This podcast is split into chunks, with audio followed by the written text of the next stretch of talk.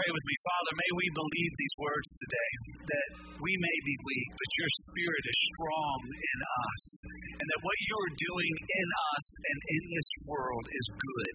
And we can trust your plan. We can trust that you are with us.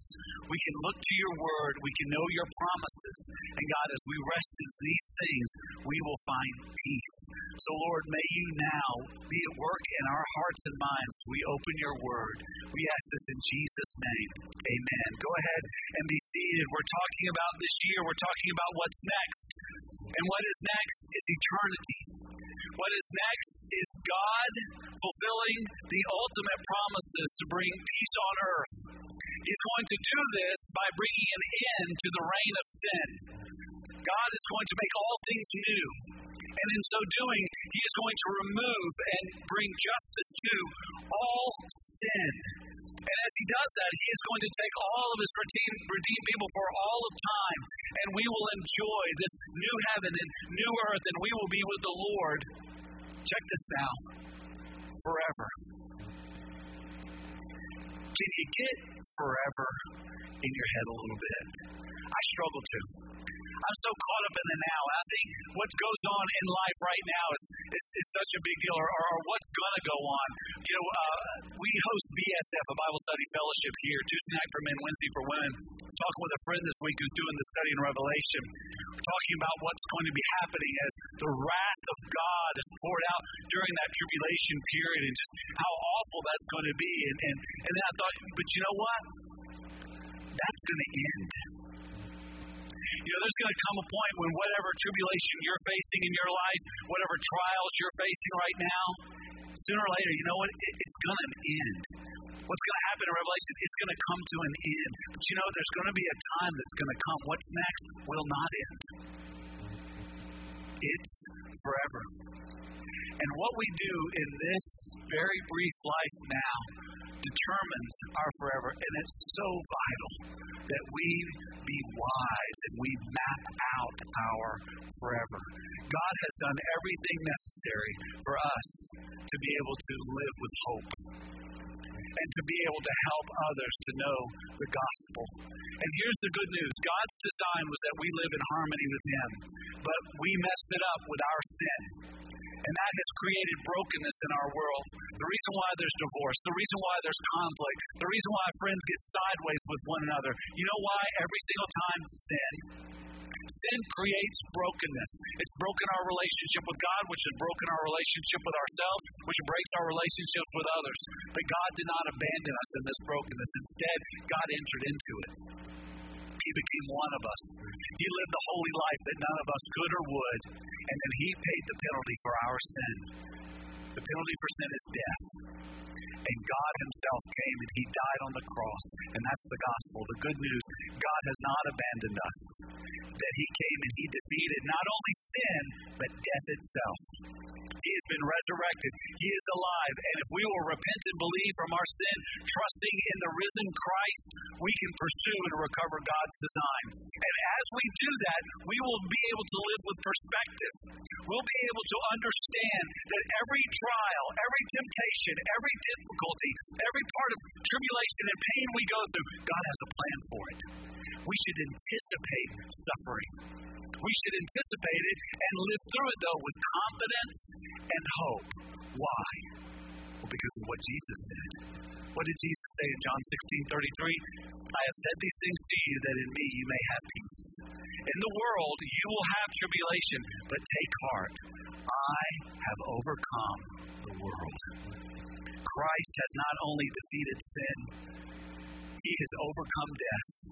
And if He is our Savior and Lord, not only do we have the hope of what's next, we can map out our forever now, living a life that enjoys His blessing through every trial, through every difficulty, through every tribulation, and through every opportunity. We can know that God is with us. But here's the fact every single one of us in this room right now. I know some of you thought it was only you. Oh, I don't know if this is good news or bad news. It's not just you. Everybody in this room has walked in here with a difficulty, with pain, with hardship in some area. But here's what's happening to a lot of us. We, we are seeing our pain, we're experiencing our pain, and we're struggling with it. But a big part of the, of the edge to that pain is that we think that everybody else is doing so much better than we are. See, some of you walked in this morning and you're having trouble in your marriage. But you saw a picture on Facebook or you heard somebody talk about, oh, we went out to dinner last night. Oh, it was just great. We love each other so much. And that's the way you read that. Well, good for you. I'm so glad your marriage is so great. Some of you, you kids, you put the thing, got leader of the month. Some of you wonder, when are we going to get the loser of the month award up there, right? Because that's feel like what I, that's what I need to get, right? Yeah. Can we start celebrating that so I can get one of those awards, right? You know, all of us. Here's the thing: is we we have we have difficulties, we have pain, we have tribulations. But what makes them all the more worse is that we think that nobody else does. And we think that we are such a failure compared to them. Can I just tell you, everybody in this room, don't send me emails, I'm not calling us names, pick that up later, is that we've all failed. It doesn't make us failures. We, we all have difficulties. It doesn't mean that, that we're not intelligent. This is the nature of this world. And as, as we've jumped into this year, as we've jumped into this study, we, we started the year by, by looking at the book of, book of Haggai. And what we see happening in the book of Haggai is what we see happening in all of our lives. And, and it's simply this these folks, they left this world, they, they came out of Babylon, and they had this expectation of what it was going to be like when they got to Jerusalem. They pictured this cool temple and this big deal and this awesome movement of God, and they were going to change the world, and it was going to be unbelievable. And they get there, and it's not quite as cool as they thought it was going to be. They get in the middle of it and they realize, man, this this doesn't seem like it's going very well. And you know what happened to them? The very thing that's happened to everybody in this room. They got discouraged. They got disappointed. And they got down. And, and God shows up and He speaks to them. And I pray that God will speak to us. First thing I, I want us to hear from God's word is this very, very important truth. It's, it's found in Proverbs 4.23. Please write this down and take this to heart. This is important. Keep your heart with all vigilance, for from it flow the springs of life. Be smart with your heart. Because out of your heart flows what you do with your life. I often talk with people. I don't do a lot of counseling, but, but when I do, I often find myself saying the same things to people. And I wanted to share this with you today because oftentimes what we want is we want our behavior to change. We look at our lives and we say, okay, I don't want to do this anymore. Can you give me something that will make me not do this anymore? And, and maybe that's out there. Maybe there's some kind of uh, formula or drug you can take to stop doing things. But that's not good. It's not wise. Others say, I feel a certain way. I don't want to feel this way anymore. Can you give me a formula? Can you give me a drug? Can you give me something that I can take that will fix how I feel? And you can. You can mask the symptoms of your pain if you want to. And you can mess yourself up even more and get worse and get addicted to something. That's not good. It's not how God works. Can I show you how God works? And every time I counsel somebody, I find myself drawing this very simple picture. Here's how it works. You got to have a change in your head that impacts your heart, that will change what you do with your hands, which will ultimately impact your head. See, what you think will determine how you feel.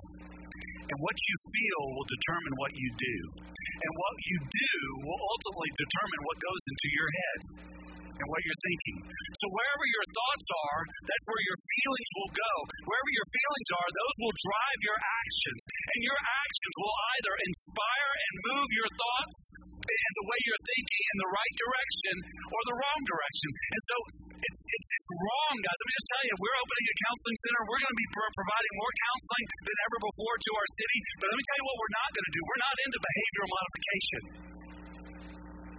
And we're not just trying to make people feel better either. We're not going to lie to people and say, oh, it's okay that you're living in sin.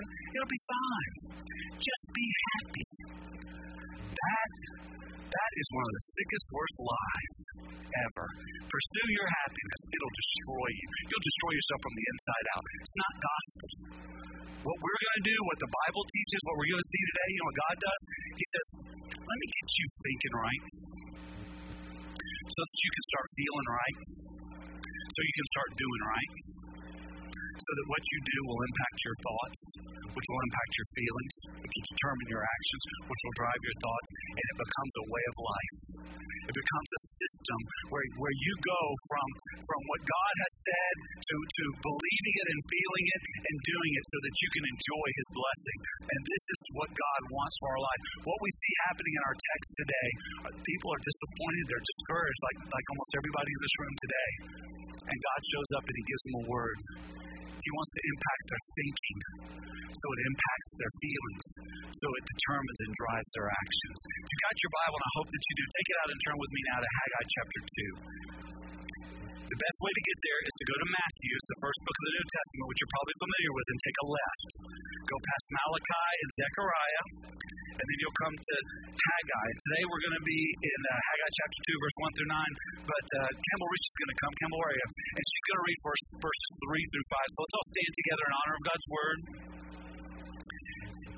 And let's look at this text together, and then we're going to look at the whole and get a sense of it. Campbell, if you would read for us verses 3 through 5. Who is left among you who saw this house in its former glory? How do you see it now? Is it not as nothing in your eyes? Yet now be strong, O Zerubbabel, declares the Lord. Be strong, O Joshua, son of Jehozadak, the high priest. Be strong, all you people of the land, declares the Lord. Work, for I am with you, declares the Lord of hosts. According to the covenant that I made with you when you first came out of Egypt, my spirit remains in your midst. Fear not. The word of God. Thank you, Campbell. If you would be seated. Let this be a great comfort to us. Let this let this just get down into your soul. God cares how we feel. God cares how we feel. How we feel is very important. What happens with our heart is crucial. That's why he tells us to guard our hearts. We got to be smart with our heart. I have to be honest with you, I was raised and I was trained not to think about how I feel. Truth be known, I I, I rarely ask myself how I feel. What I want to do, what the way I try to function, is I try to go from head to hands, and I don't ask how I feel. I often tell myself, "Oh, your feelings don't matter. You just need to get on with doing what is right, and it'll all work out." But but feelings do matter. And, and I, I've realized that even as a leader, I've got to be more mindful of the feelings of those around me. And so when I communicate these days, I'm, I'm, I'm trying to communicate with more feeling. And so I have found this, these wonderful tools called emojis. I don't know if you've seen these or not. These are very helpful for people like me who don't tend. I assume, you know, that people understand my emotions. And so, you know, I, I like to tell them, hey, you know, I don't use this one a lot except for my wife. But other, right? You know, the smiley face, you know, hey, I love you, man. Hey, I'm sort of disappointed in you. Hey, I, you know, I'm crying. Uh, you know, what, what were the other ones? These aren't very good ones. What's the, yeah, I like this one. Good job. Good job. You know, you can be sarcastic with it, but don't because it confuses things. But what I've learned is I need to I need people to know when I'm communicating with them the emotional aspect. So I use emojis. And so some of our young staff they're messing with me. And they're like, it is so funny that you're using emojis. And I said, yeah, I know. I said, you know, I, I typically, you know, when I communicate, I, I'm kind of direct. And like, no, no, no, keep using them. I said, really? They're like, this one guy said, oh yeah, you sent a text to me one night. I didn't sleep all night long because I didn't know what that text meant. Were you mad? Were you glad? Or you what was going on? I said, like, you got to understand. I, I'm kind of like the man, and this isn't good, but kind of like the man who told his wife after years of marriage, listen, I told you the day that I married you that I loved you. If anything changes, I'll let you know. That's not healthy. And thankfully, that's not how God deals with us. God is nothing like me. He's not like me at all in that. God cares about how we feel. And God knows that every one of us in this room is de- dealing with a, with a with a level of disappointment and discouragement. And, and in light of what's next, here's what, what we need to understand is that God, God cares about our heart. Write, write this down and please believe this. God is concerned about our hearts as we head toward what's next. It's not like God says, look, once you get to heaven, it'll be fine. Until, until then, suck it up. That's not what God says. God doesn't say, oh, that hurt, broken, hey, rub some dirt on it. You'll be fine. Heaven's coming. It'll be good. Not what he says. He says, okay, look, this is coming. Have hope, but know while you're in this world, I've not abandoned you. I'm not leaving you. And so God, God wants to give us this truth so that we can be aware of the reality, so that it changes how our, our hearts, so it changes our hands and what we do, so that our heads are in line with the proper feelings, that our heads, that our thoughts are driving our feelings, and our, those thoughts are true and right. See, people in Haggai's day, let me tell you why they were bummed out. They were bummed out because they had left and they thought they were going to build this awesome thing, and they get there, and so they start building the temple, and they realize how small and how seemingly insignificant it is. So this look in verse three. God says to them, "Who is left among you who saw this house in its former glory? How do you see it now? Is it not as nothing in your eyes? They're building this temple, and God says, Look, I know you think this, this is, that, that what you're building doesn't matter, that it's insignificant. And that started all the way back at the very beginning. And it may be why many of them stopped being committed to the building of the temple. You know, it took them 18 years to actually get down to the business of it. But we read in, in Ezra chapter 3, verse 11 the day they laid the foundation of the of this temple that they came to build, it says, and all the people shouted with a great shout when they praised the Lord because the foundation of the house of the Lord was laid. laid. But many of the priests and Levites and heads of father of the father's houses, old men who had seen the first house, look what they did. They wept with a loud voice when they saw the foundation of this house being laid, though many shouted aloud for joy. Why? because they remembered how big and awesome and cool the Temple of Solomon was. And so now here's this small temple, and they're saying, This is terrible. This is nothing like the other temple. Our life compared to theirs stinks. I mean, here, here we are with this little old dinky thing, and look what they had. Look how awesome that was. And so many of us sitting in this room right now, you're listening to me, and here's what you're doing. You're doing the same thing. Look at this marriage of mine. Look at this family of mine. Look at this life of mine. Look at this job of mine. Look at this friendship circle of mine. Look at this academic pursuit of mine. It's nothing compared to them, whoever they are. And what is happening is you're getting discouraged and you're getting disappointed. And God says to you, Is it not as nothing to you? Can you not understand that what you're doing matters to God? And that it's not insignificant because God's in it. See, the people were looking at the outside saying, What's this going to look like? And God's saying, Don't worry about what it looks like on the outside, worry about what's on the inside. And if God is on the inside of it, it's going to be awesome. It's going to be amazing. We get so caught up in what's going on on the outside. But God understands.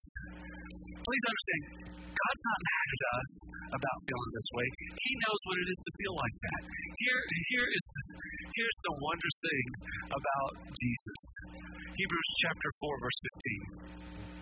For we do not have a high priest who is unable to sympathize with our weaknesses, but one who in every respect has been tempted as we are, yet without sin. Jesus, our God, understands what it is to be disappointed and discouraged and want to give up. Don't forget what he prayed in the garden that night. God, is there another way? Can I do something else? It's, you know, there, there is in the life of our God an understanding because he became one of us. Yet he was victorious. Yet he overcame. And so through him, we too, we can overcome. We can know that God understands what we're feeling. He understands our temptation to be discouraged and disappointed. And he says to us, listen, guard your heart. And the way you guard your heart is you get your head right. Because when you get your head right, it'll get your heart right, which will get your hands right, which will drive your thinking so that your thoughts lead to the right feelings, the right feelings lead to the right actions. Understand that, that God understands that our hearts, many of our hearts today, I'm telling you, you're not the only one. Everybody in this room, to some extent, we need healing in our hearts today. So, where does it come from? It comes from God speaking truth. So, what is that truth? Well, take note of this. Understand, God heals a troubled heart, first of all, with His presence. Know this to be true. Get this in your head. Believe this. What He says in verse 4 Work, for I am with you, declares the Lord of hosts. God's presence is one of the greatest blessings of the Christian life. The fact that God is present. You know, we sang earlier, Holy Spirit, you're welcome here. Come flood this place and fill the atmosphere. God is present in the life of all who believe. And it is our responsibility to draw near to Him. James chapter 4, verse 8, look what it says. Draw near to God, and He will draw near to you. Cleanse your hands, you sinners, and purify your hearts, you double minded. Look what it says. It says, draw near to God. First of all, get your mind on God. And by getting your mind on God, you will have a heart for God. And when you have a heart for God, what will you do? You will cleanse your hands. You will be purified. You will do righteous things when you are living for and pursuing the presence of God. Gathering for worship is one of the most important things that you can do in your week. Why? Because it is your chance to leave behind all the stuff and all the busyness and all the demands and simply come into God's presence and to draw near to Him. And to do it with a community of other believers. To do it with people who are struggling just like you who need the same God that you need and believe in the same grace that you believe in and need that that hope. They need that we all need that encouragement, that strengthening. We need to draw near to God every Sunday by setting apart time to come and worship the one true God and draw near to God. But, but we need more than just Sunday. Some of you are living off of a Sunday experience. It's not enough. Listen, if your body lived off of one meal a week, you would be emaciated. Imagine what your soul must be look what must it must look like if all you're doing is feeding your soul good gospel truth in song and in word once a week. Imagine if you're only doing it every other week. Imagine if you only do it once a month or once a quarter or twice a year. Your soul is starving for the truth. We need God. We need to draw near to God every day in His Word and in prayer. He is our best friend who won't ever leave us. There's a woman, a young mother. My wife and I have been praying for. She's not a part of our church. She's dying of cancer. And this week, uh, she had a friend, her best friend, came and has been with her actually, I think, for a couple of weeks. And it was time for her to go home. And this young mother just began to just weep and weep. And they said, What's wrong? And she said, I know I will never see her in this life again.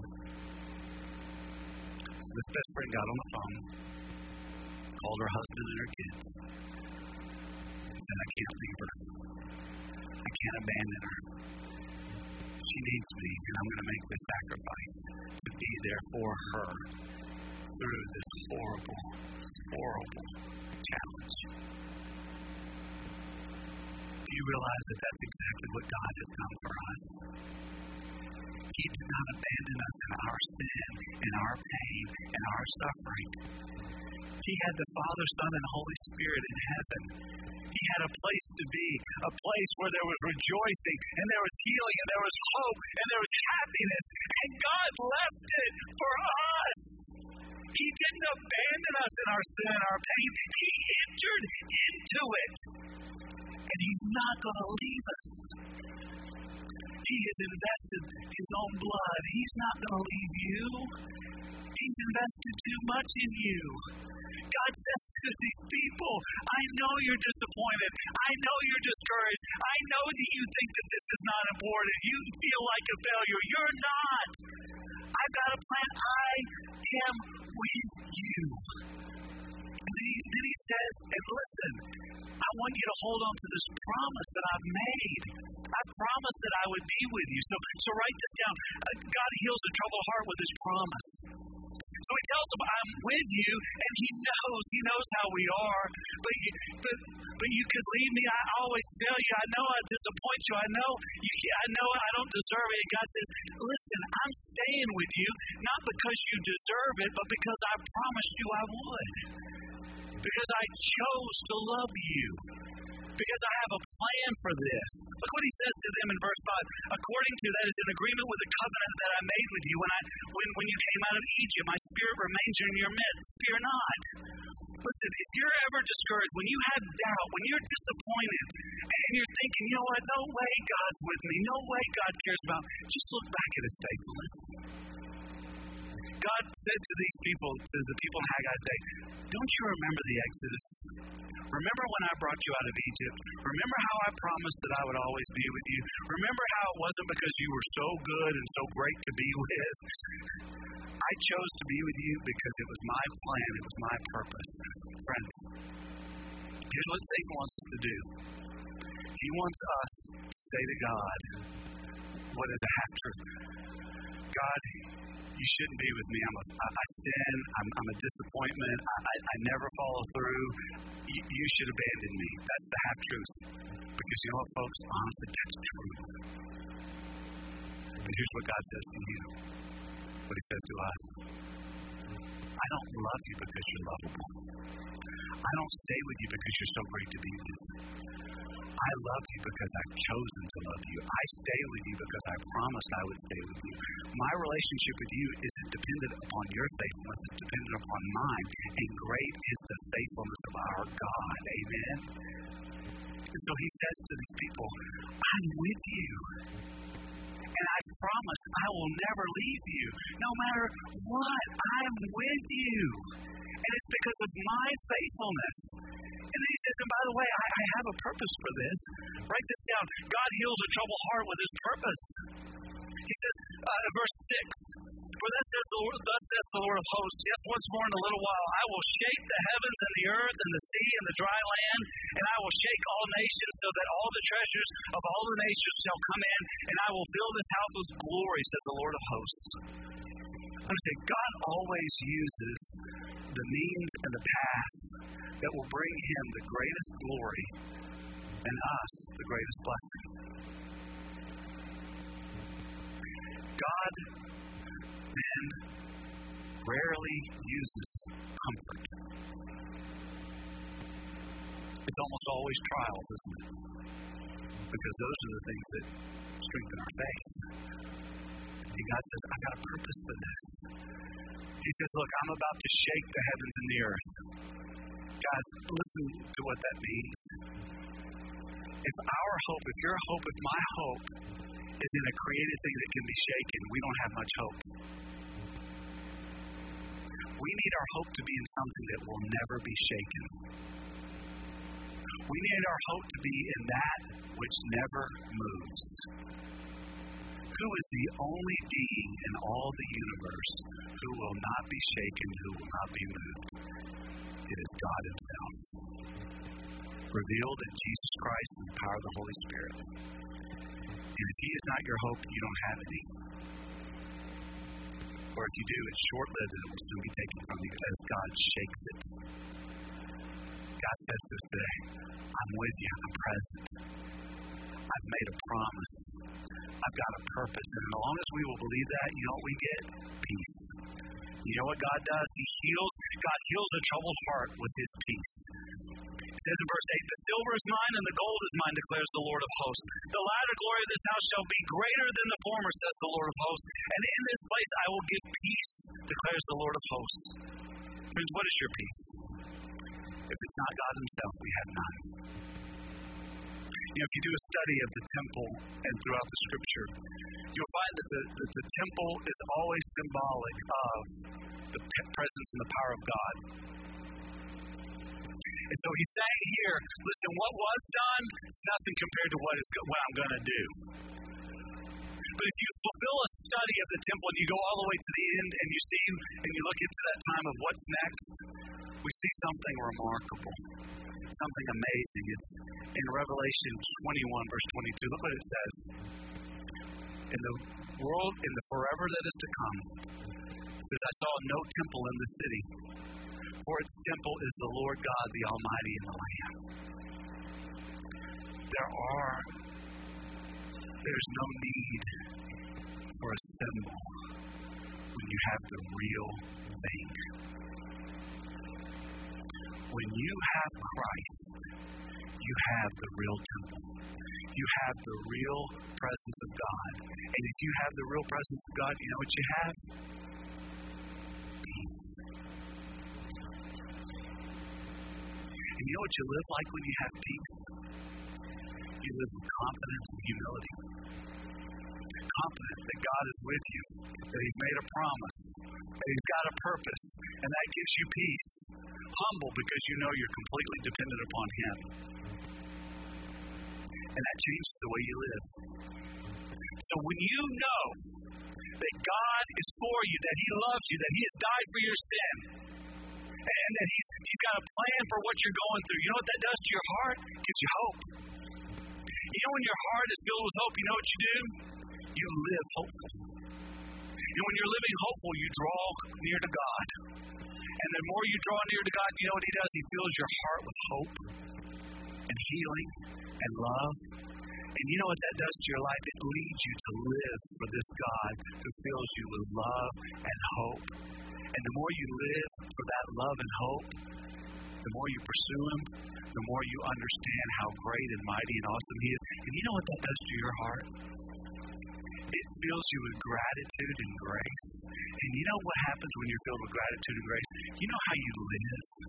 You live with gratitude and grace, and you draw near to God. And then what happens? And then what happens? And then what happens? Let me tell you, some of you guys, you're here right now, and you're disappointed, and you're you're distraught, and you're frustrated, and there's there's things that are going on. And here's what you need to do: believe the truth of the gospel and let God come on the inside and change you. Let this truth change you, change the way you feel, so that you can live a life that God can bless what you do. It begins with receiving the truth, feeling the truth, living the truth. Some of you guys have not received the gospel. Some of you guys are not receiving, you're not believing it. You need to come and say, God, I believe, help my unbelief. Change me from the inside, and then let it be lived out into my life so that I can enjoy your blessing, so that I can I can be smart with my heart, so that I can live a life and I can map out my forever and go forward in your grace. Some of you need to do that right now. Let's stand together, let's pray. Lord God, we're going to sing a couple of songs right now that speak to this need that we all have. And I know that there's some who, who would like to just simply turn over to you a situation or a need, maybe their entire life. And so I pray right now that if, if they need to, they can just come here to the front. They can get on their knees. They can just stand if they need to. And they can just say, God, I'm discouraged. I'm disappointed. Will you forgive me of my sin? Will you forgive me? Will you renew in me a faith that believes that you're present, you have a purpose? And will you allow me, God, to live a life that, that gives you the great glory you deserve and the blessing that I need? Lord, hear us as we sing these, these two songs and, and hear those who need to come and, and make things right with you and to receive this blessing today. I ask this in Jesus' name. Amen. Come and pray and come as we sing together.